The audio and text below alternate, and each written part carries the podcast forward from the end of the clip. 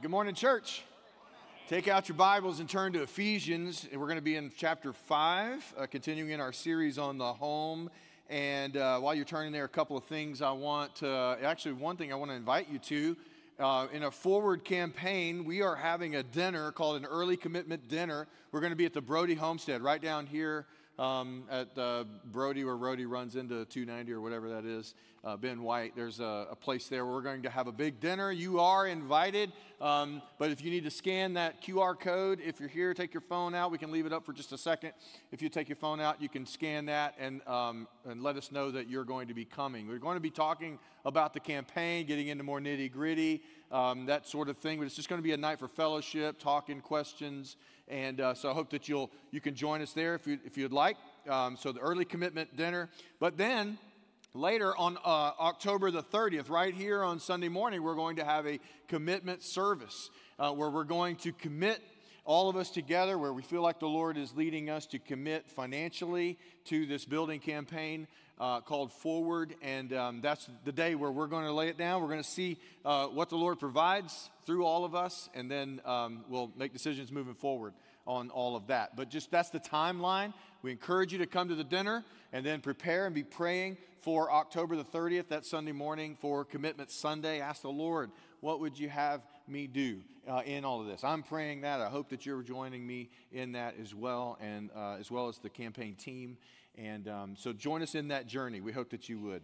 Um, today, we continue in our series on the home. I'm going to read Ephesians 5, verse 22 down to 33. The theme is obviously marriage. When you're talking about the home, one of the most critical factors of a healthy and strong home is a healthy and strong marriage. And so we look here at what Paul writes um, when, regarding, regarding marriage, and we're going to unpack it this morning. So let's read, and then we'll pray and ask the Lord to just guide us here. Starting in verse 22 Wives, submit to your own husbands as to the Lord, for the husband is the head of the wife, even as Christ is the head of the church, his body, and is himself its Savior. Now, as the church submits to Christ, so also wives should submit in everything to their husbands. Husbands, love your wives as Christ loved the church and gave himself up for her, that he might sanctify her, having cleansed her by the washing of water with the word, so that he might present the church to himself in splendor, without spot or wrinkle or any such thing, that she might be holy and without blemish. In the same way, husbands should love their wives as their own bodies. He who loves his wife loves himself. For no one ever hated his own flesh, but nourishes and cherishes it just as Christ does the church, because we are members of his body. Therefore, a man shall leave his father and mother and hold fast to his wife, and the two shall become one flesh. This mystery is profound, and I am saying that it refers to Christ and the church. However, let each one of you love his wife as himself, and let the wife see that she respects her husband. This is God's word. Let's pray together. Father, we just uh, dedicate this time to you. And Lord, as we um, meditate upon your text here, uh, Lord, I pray by your Spirit, would you guide us?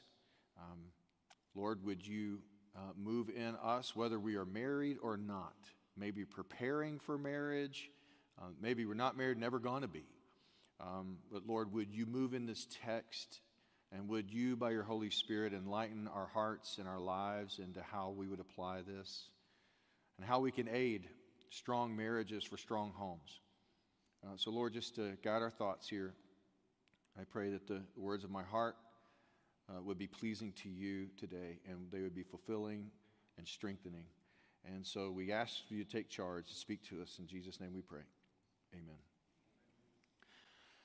A hundred percent of couples that meet at the altar, and this is me speaking, um, I believe they come to the altar and they believe with all their heart, no doubt, that they will stay married to that person for the rest of their life. And they say those vows not in vain or trial, they say those vows truly and expect to stay married the rest of their life. And yet, a little over half don't. They don't end up staying together. Statistics in our country show that. Well, the question is what happened between I do and I'm done? What happened there, right? Well, I think what happened to both those who make it and to those who don't, the same things generally happen. Maybe at different levels, maybe specifically different, but generally speaking, the same thing happened in all marriages. I heard someone say, and this was an older country gentleman that I would just say loves the, love the Lord, but he said this really, I thought it was funny one time. He said, Marriage is like flies on a screen door. The ones on the outside are trying to get in, while the ones on the inside are trying to get out. so, from the outside, looking into this institution called marriage, the idea of marriage is kind of like we think about it like a, a beautifully wrapped Christmas present for us, right? Um, that all of our deepest longings and, and desires are going to be satisfied in this institution as we as we enter into it. It's going to fulfill me at a, a deep level. But when you get into it, you find that it comes with challenges and, and difficulties and frustrations. And what you find, every couple will find and realize that that beautifully wrapped Christmas present, as you open it, it is empty. And every couple finds that marriage is the same thing as many things in life, and this is true. You get out of marriage what you put into it. No doubt about it. Paul is writing our text that we read today and to understand this text, you really need to understand Paul, Jew, Pharisee of Pharisees, he called himself. So his teaching, his understanding, his foundation of what marriage is and why it was created, and all of that is coming from the Old Testament. He even refers to Genesis. Therefore, man shall leave his father and his mother, hold fast to his wife. He's saying, all this comes from Genesis, y'all. Go look at it. Okay, so what we need to do briefly this morning is we need to go look at it and we need to set the foundation of all the assumptions of what he's talking about in Ephesians 5 22 to 23. And so let me warn you, you need to listen fast this morning. Can y'all do that? Y'all have had your coffee? You need to listen fast, right? Because I'm not going to preach longer, but I am going to preach a longer sermon in less time. Okay? So you're going to have to follow me fast. I'm going to come at you like a like you're drinking from a fire hose this morning. So listen fast and follow along with me here. First thing that you need to understand from Paul when it comes to marriage is that marriage is an institution that God created. Marriage is not a man-made institution. It came from Genesis, it comes from creation, it comes from God. He designed this thing, and He had a reason for designing it, and He had a reason for it. And so we need to understand what He was thinking when He, not in a negative way, what were you thinking? But we need to think about it in terms of what motivated, what, what was God trying to solve with marriage? What is marriage really all about? Why should we think about getting into marriage. What is that? Well, it's an institution he created. So let's get into his idea, knowing what he says. So unpacking that comes from Genesis, and basically Genesis chapter 2, verse 18. I'm going to flow through this uh, quickly. God made Adam, and he made him to work the ground and take care of it. God creates everything, and then he creates Adam as his representative head on the earth. In other words, uh, God's authority is represented by Adam. Adam is given authority over the earth, over creation. Adam is to rule, to take care of everything, and to represent God as a man made in his image on the earth. And so in Genesis 2:18, it says, Then the Lord God said, Adam's there, he's in the garden, he's to work the ground and take care of it, he has authority over the earth. It says, Then the Lord God said, It is not good that the man should be alone. I will make him a helper fit for him. Great phrase there. And so here we have the reason for marriage man is alone and he should not be alone. So, companionship, togetherness is the first and primary reason for marriage. But then it says, I will make a, him a helper, someone who is um, involved in a project with someone. So it's almost like you're working on something and someone comes and joins you to assist, to help out to join you in the project. So it's two people working together on the same project. Um, and the, what is the project that Adam had? Is to fulfill God's will on the earth in his life. And so marriage was meant to be and help to fulfilling God's will for your life on this earth. Marriage, the whole marriage paradigm, is to assist both in fulfilling God's will for your lives together. One major error, and let me, let me put this on the screen. One major error from our culture regarding marriage is that the highest goal of marriage is personal fulfillment. The focus is wrong. If you are putting the pressure on your marriage to fulfill you personally, and that's your highest aim for marriage, you are putting undue pressure on that institution to satisfy you in ways it was not intended to satisfy you. The ultimate focus on marriage, of marriage, is not marriage. The ultimate focus of marriage is twofold accomplishing God's will for you and the world. He has a job for you to do, He has something He wants you to accomplish with your life, and marriage is there to help you fulfill that. Secondly, become the person that God wants you to become. And so, when you are becoming the person God wants you to become, marriage is assisting you in that. You live, live for God's will in the world, your spouse helps you in that. When you're trying to become the person God wants you to be, your spouse is a part of the shaping process for you. And can you see the conflicts if you think marriage is there to satisfy all your longings and fulfill you? You might have the wrong expectations of marriage. It wasn't created for that purpose. Then he says, a helper fit for him fit for him. Literally in the Hebrew, this is coming from the other side. It's, it's two people coming from two different and opposite angles on the same project. In other words, it's like a puzzle piece, two different pieces of puzzle coming together to make the whole of fulfilling God's will for, through that person, through those, that couple. So, coming from the other side, different gifts and skills, the other side of the spectrum, if you will. Two of them coming together for the completion the completion of the work. The completion of the work. And so this is what God said I'll make a helper fit for him, someone different than him, but like him. And, and this person will come together and help him do what I've called him to do on the earth. So God's going to make this person. And the first step in God making a helper for Adam, you know what it was? If you look at the text and you pay attention, it'll be, it'll be weird. Because the first thing God does is He doesn't put him to sleep. The first thing He does is He said, Let's go name the animals. And you're like, That's an odd place to put it, right in the middle of the story. Like, okay, let's go over and do this odd job. Like, it seems like, why am I going to name the animals? A couple of reasons for the naming of the animals. In verse 19, it says, God had Adam name all the animals. So, the Hebrew tradition, to name something is to exercise your authority over it. Adam was made to represent God on the earth and the authority that God gave, gave him. God in Genesis 1 created everything light, uh, earth, everything, water, all the, the, firmament, and all that sort of thing. And God named it in the process. If you go back to Genesis 1, God called to the light. In other words, not, He named it day, He named it night, He named His creation. Well, Adam was put as God's representative on the earth. And what is Adam doing? He goes, Now you be like me on the earth. Name what I've given you authority over. So he's beginning to name all the things that he has authority over, and he's representing God with this authority. So that's the whole thing. But in the process of naming something, uh, Adam comes to discover some things, and he does it slowly, probably over time. The idea is that he was naming and he was looking, and no, nothing, no one was like him. They all have two, they all have two, they all have two. It's just me. What was God doing?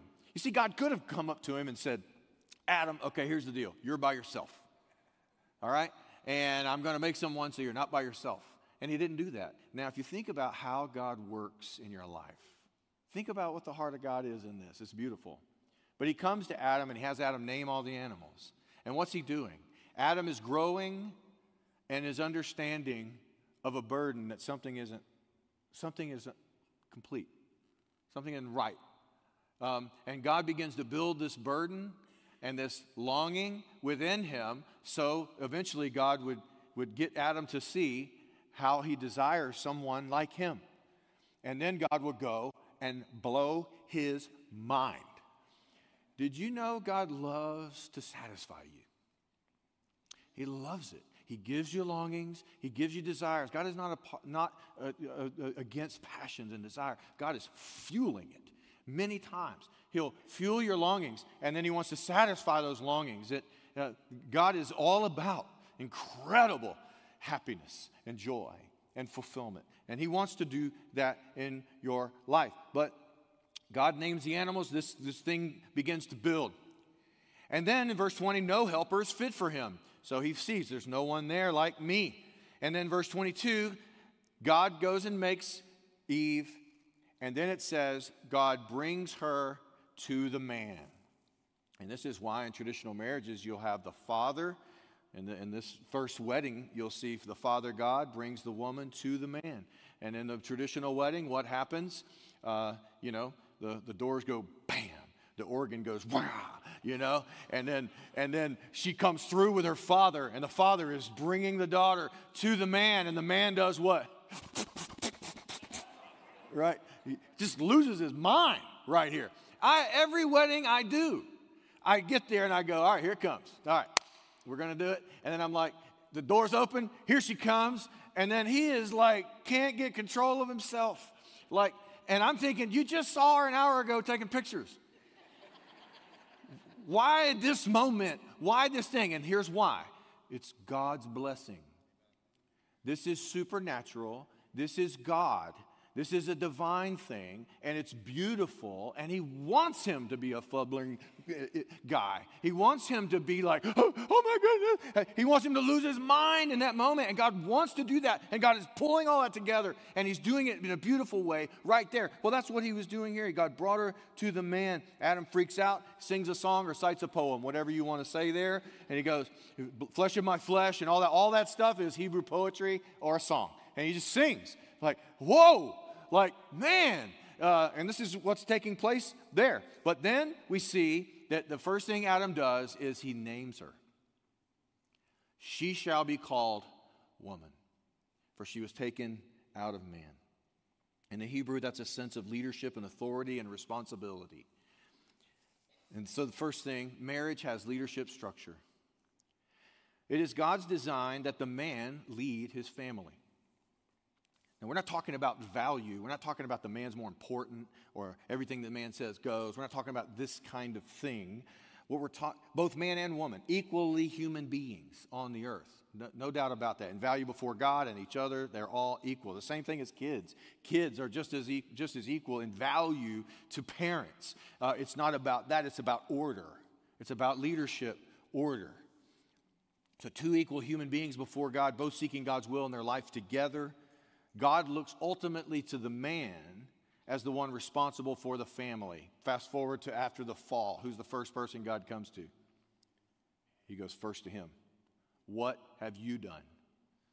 He goes to the man. Verse 24 Therefore, a man shall leave his father and his mother and hold fast to his wife, and they shall become one flesh. This is what Paul was quoting in Ephesians 5. And so the first thing we see here is marriage is union. Marriage is union to become one flesh, to become so intimate they are as one person. You began to be thought of as two rather than one. Total intimacy in verse 25. And it says, And the man and his wife were both naked and were not ashamed. Marriage is total intimacy. They were both naked and felt no shame. This is not just physical nakedness, it's total emotional, spiritual, and physical nakedness with one another. There was no sin, there was no shame, there was no hiding, uh, there was no insecurities. They were completely 100% open and transparent and intimate with one another at every single level. And we could even say that they both were so given to each other in selfless love, both of them thinking of the other above, them, above themselves. There's pure, total, beautiful intimacy in marriage here. But then something happened, and we all know what it was, right? Eve is tempted. Adam was given the command.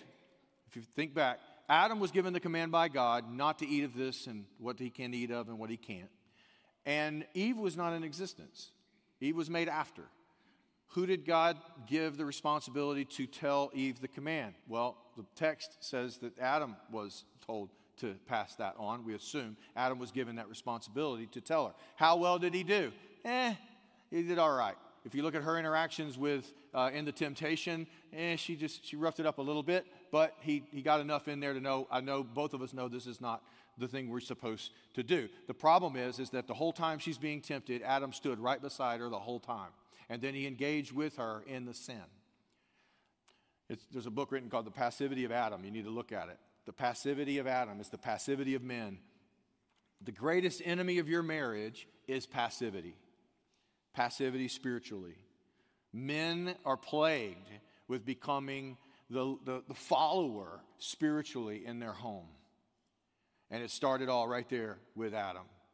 But the result of the fall on marriage, in verse in chapter 3, 16b, God speaks specifically to marriage when he speaks to the woman. He goes, talks to Adam and then he talks to the woman. And God said to the woman in that verse, He said this Your desire will be for your husband or contrary to your husband, but you shall, but he shall rule over you. And it's very confusing. How do you, what do you mean? What did God mean by that? Well, if you look in the next chapter, God is speaking to Cain. Cain is seeing very jealous over his brother. He's angry at him. He wants to kill him.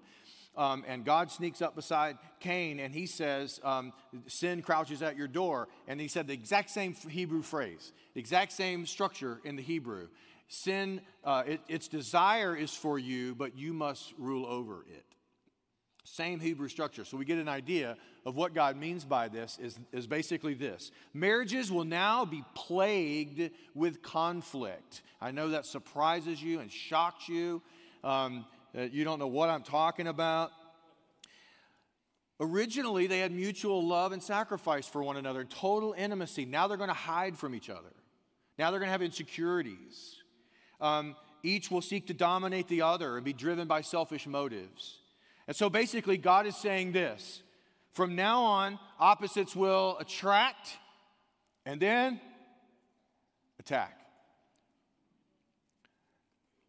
The battle in your marriage is not going to be with your spouse. The battle in your marriage will be with you against your own sin nature. That's the real battle. A selfish person battling to be selfless. And you really only can with the gospel. A couple of encouraging things for you concerning this. One, there is no perfect spouse. Some of y'all thought you had it. No. No matter who you marry, they are flawed. And let me just prepare you, they are flawed in ways that are deeper, deeper than you will probably ever know. They have warts, scars, hurts, habits, hang ups, all kinds.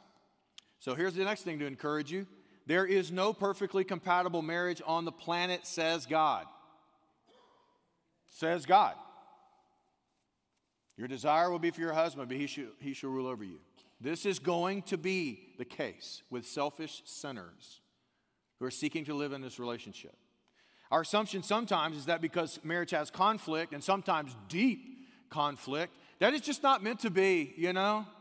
It's just not just what meant to be. Well, that means mar- no marriage is meant to be. Our assumption can also be that because marriage has conflict and deep conflict, that we should find another one. Guess what you'll find in that new one? Conflict. Because God says it's going to be in every union, it's going to be in everyone. And guess what else you'll find in that other conflict? You. And you took you with you. And you got flaws. And now you probably have more flaws than you did. Listen to this. The real problem of marriage is two individuals selfish by nature because of the fall, are seeking to exist in an institution that was created originally requiring selflessness from both. Paul, writing to the Ephesians, is assuming that we have received gospel power in our hearts to reverse the gravitational force of selfishness in our hearts. That the selfless sacrifice of the Son of God and the Spirit of God applying His death on our behalf has reversed the trends of selfishness, or at least starts eating away at it, where the gravity is not so strong, and we can begin to feel like we can live our lives for the welfare of other people and make great sacrifices in that regard, that we can be like Christ in that regard. And that even in our marriage, that we can, by the grace of Jesus, begin to eat at away from all the things that come from the fall and begin to experience, at least directionally, some of what the original intent of this institution really was supposed to provide. By the grace of Jesus. This is what Paul is assuming. And Paul, Paul's whole emphasis assumes that wives, you're going to be, because of the grace of Jesus and receiving his love, selfless love for you, that you're going to be more focused on your husband and his needs than you are your own. And husbands, that because you've received the grace of Jesus and his selfless love for you, that you're going to have power now to think about your wife and her needs above your own. And I'm assuming that that's true for you. And then he goes, Now, assuming that's true, and assuming you know everything we're talking about from Genesis, he says, I'm going to start with the wives. That's what he says. I'm going to start with the wives. He says, Wives, submit to and respect your husbands. That's the two things for wives in that whole passage there. Submit to and respect your husbands. And it just so happens that this aligns with a husband's, generally speaking, husband's greatest need in marriage. So let me talk to you, wives first, about, generally speaking, husband's greatest needs in marriage. And the first thing is acceptance. Acceptance. Wives are so close to their husband's heart and in that relationship that they can see his flaws more clearly than perhaps anyone else on the planet, and even maybe even more clearly than he himself. He is a flawed human being, along with everyone else on the planet. But when you see his flaws, it can cause you to make him sort of your project. And He is your project because that's why you're there. You're there as a part of God's sanctifying work in His heart and in His life. And so, yeah, you're going to see His flaws. And yes, they are flaws. You're not wrong. But how you treat Him with His flaws is where we're talking about now. Accept Him, flaws and all. He needs to hear you accept Him, flaws and all. God's going to use you to sanctify him and to work on those flaws. But if you're ex- but many times wives can get so hyper focused on the flaws and getting after those things that you can communicate to him unacceptance. That he's not acceptable. A husband needs to feel, yeah, I got flaws, but you love me anyway. You accept me anyway, fully. And you're glad you gave your life to me for the rest of your life. That's what a man needs to hear. So make sure that in all your interactions that he's hearing that overarching message of acceptance in his life from you rather than the other. Secondly, respect. Give him honor in his home, give him honor in his life from you. Did you know that a man needs respect from his wife more than he needs sex? I know, ladies, that shocks you. But it's true. Respect is, it, when you give him respect, you're meeting the, a deeper need than that physical intimacy. Of course, we're going to get to that. Um, but if you want to know what fuels your husband in his home to be the man you really want him to be, it's when you give him honor that he probably doesn't even deserve because he knows his flaws and you know his flaws, but you still honor him, not because he deserves to be honored, but because that's God's prescription for the structure that I'm in, that I'm to honor my husband. It's the same reason you honor your parents, even when you don't obey everything they do, and maybe some of them were cruel. You still honor them. Why? Because God said to honor them. There's an order here. There's an order. And so we honor honor your husbands. It's very healthy for your husband's heart to feel like he's honorable. And when you honor him, he feels like he is honorable. And I promise you, he will seek to live up to that state. He will want to be an honorable man. Trust your husband. When you're following the lead of anybody, it requires a level of trust. trust. I'm not talking about blind trust and you know he's going to completely run y'all into a disaster or anything like that, or that you can't speak or you keep your mouth shut and follow. None of that stuff. What we're, what we're talking about is you're going to have to give him trust and you need to communicate to him that you trust his leadership. Um, from time to time, make the overarching message of your interactions with him that, that, you, that you trust him. And so when you have to talk to him about, hey, are you sure about this? Or we, I don't know that we should go this way or whatever, all of that needs to be communicated. All that needs to be hashed out. The husband should be listening to all of that and all of your concerns for sure. But when all is said and done, he needs to feel like you trust him. And when you communicate trust to him, he feels trustworthy. And he will not want to lose that trust. He will not want to, hopefully. Lastly, yeah, intimacy. And for ladies, for guys, that means something different than what you think. Uh, it's absolutely physical most of the time. It's a physical intimacy for sure. One of his greatest needs. I have heard it said that in many studies, that physical intimacy is a man's number one, number one need on his list of needs. And then the same study for women says it's number 14, right behind gardening.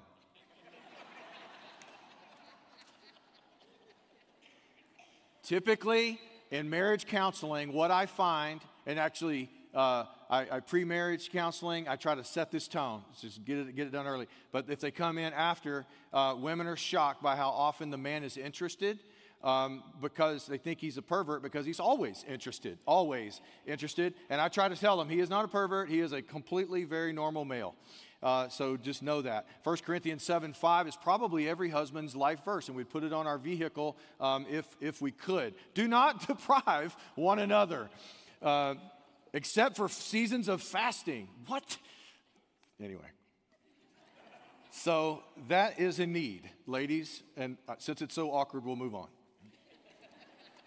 But wives, these are deep core needs that are all really pointed to by our Ephesians 5 22 to 33 passage. You give this to him. He can't ask for any of it. He can't request. You change all the dynamics if he sits there and demands it.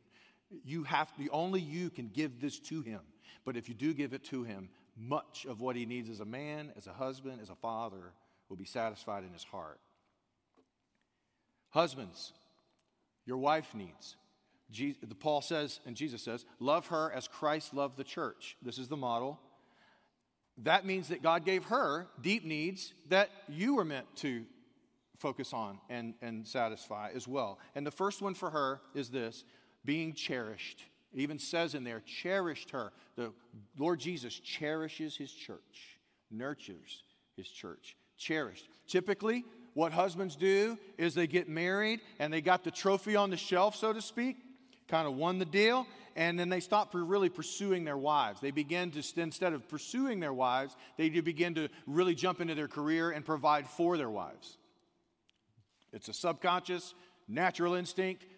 Why we do it, I don't know. We just do. We just think about it. We think of the wedding as like the finish line, you know? And now we enter into just a new normal and we start coasting. We put the cruise control on. Now I'm going to go provide for her. And we just do that. And what she feels like the wedding is the starting line of you pursuing her full time. And then you check out and you start doing this, and there becomes a, a, a gap there. You must put her needs above your own. The Lord Jesus left his glory for his church. He suffered and died for his church. He went all the way. He didn't own anything, he did it all for his church. You give up lots of things that are important to you. Why? For her highest welfare. You make sacrifices constantly for her welfare. You serve her, nourish her, cherish her. And that's your task for the rest of your life. And you never stop. You never stop pursuing your wife, ever. Her expectation is that you would pursue her. Well, then meet that expectation. Secondly, covenant security. She needs to be safe and strong in your continued communication of covenant security. Why would the bachelorette want a man to propose to her after such a god awful process? What man in his right mind would propose to a woman who just finished dating three men and they're still at the resort? And you want me to propose to you. And then there's this shot. Yeah, I watched it. My daughter had it on, and I'm sitting there griping at it the whole time. I'm going, what is this? Paganism. This, oh, well, all right, let me get off that. The girl was devastated that the guy didn't want to propose to her. Devastated at the resort, right then, after three dates with three, two other guys. And he was thinking he needs to date for a while. He doesn't know. I haven't dated you like with, alone, just us. And I'm like, that's rational. That's rational. Um, and she is devastated. Why? Well, because all girls want the covenant security, they want to stop performance mode. Why wouldn't she just date all 50 guys all the time, have a great time? Just stay, stay dating all the time and have a great time because ultimately she wants covenant. She wants the security to be her full self. She wants to get out of performance mode. She wants to be a full self and be totally accepted and totally secure in the love of another. Paul says, Love your wife as Christ loved the church. He's talking about covenant love sacrificial love, committed love. All of me, all to all of you for all the rest of my life. That's what I'm in this for. And that's actually the foundation for all the passions because you can be fully you and be fully accepted. You can have a bad hair day. You can lose your beauty over the years, but you don't lose covenant. Covenant love that's real love, ladies. And girls, if you're looking for a husband, that's what you're looking for. A guy that'll do covenant. The try before you buy stuff doesn't work. Why? Because a guy getting in a try before you buy relationships kind of likes continual trying with no commitment. And the girl gets frustrated because she never gets the commitment. Why would she even care to get the commitment? Because she wants covenant security. That you're with me no matter what better or worse, sickness or poor, sickness or in health. That's covenant.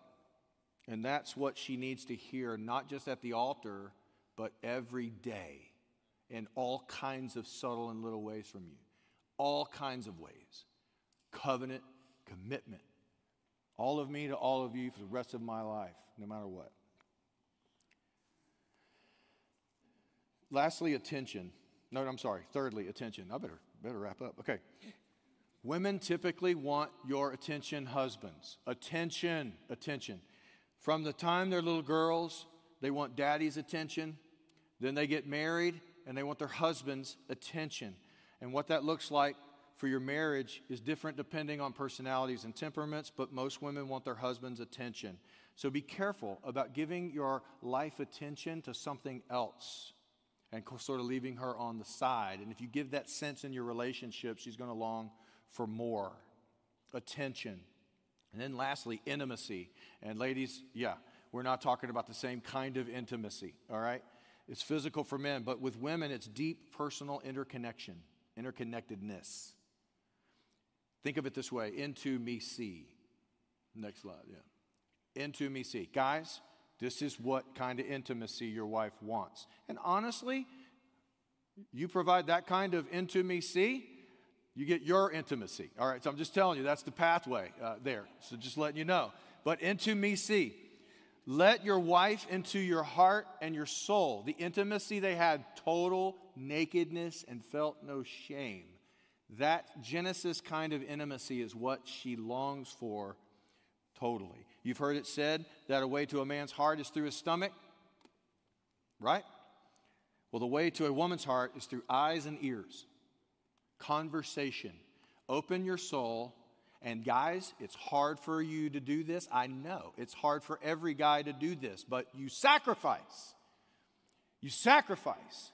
It's hard for us to talk about feelings and fears and emotions and what's going on inside of us. We want to go to a cave, solve it ourselves, and come out all right, and then present ourselves to her. She wants to go through that with you. Bare your soul. Total nakedness of soul with your wife. Conversation, eye to eye. A woman would love it if you sat across the table and stared her in the eyes for an entire dinner and talked about your fears, your hopes, your dreams, your life, everything that's happening in your heart. Everything that's happened in your life. She will love it. But women, you need to know that when men look eye to eye like this, it means conflict. And we don't like that, so we start staring off like this, you know? Guys usually like talking shoulder to shoulder, you know? We catch eyes every once in a while. Yeah, you know what I mean? Yeah, that's right. And then we talk and we look around like this, and then we catch eyes and then we look around. We don't like look at each other like this. But if you go into like a lunch place, you go to a lunch place and just look in the room. The guys, they're all like talking like this. The girls, and they're looking face to face, just like this. And it's like they're having two conversations, and it's two people. It's, they're both talking. I don't know how that happens, but I watched it happen at a lunch place one day. I was like, look at that. They just don't even, they don't even come up for air. Like, it was like, it was, and I was like, man, they love it. They love it. But God, you have got to do that. Eyes and ears, conversation, go down, don't come up for air, and, and, and go through all of that because that's what she really wants. Now, let me just boil it down. I'm done.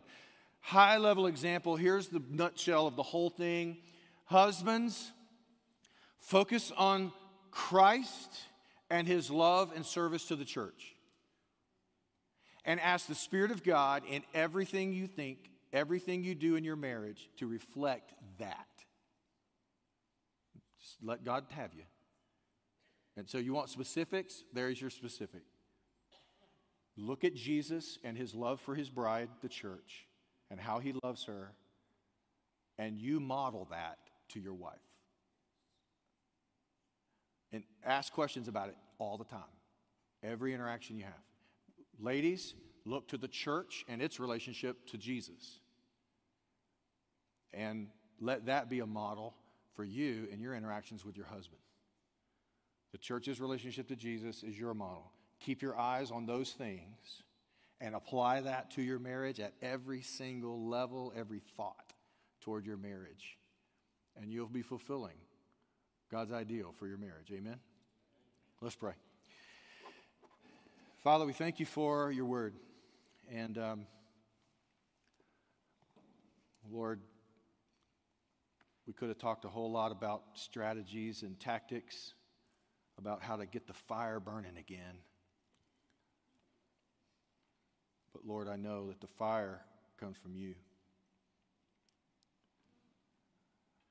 Lord, I pray your word would restore marriages, would maybe heat up, cool off marriages. Lord, that marriage perspectives would be put in order. Lord, that they would in turn, because they're not the focus, they would be fulfilling and rewarding and be what you want them to be.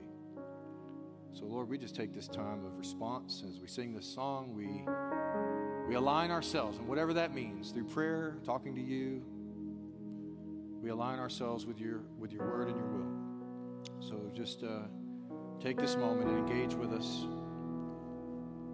Pray it in Jesus' name. Amen. Amen. We stand all across the room as we sing this song. Let's just do business with the Lord.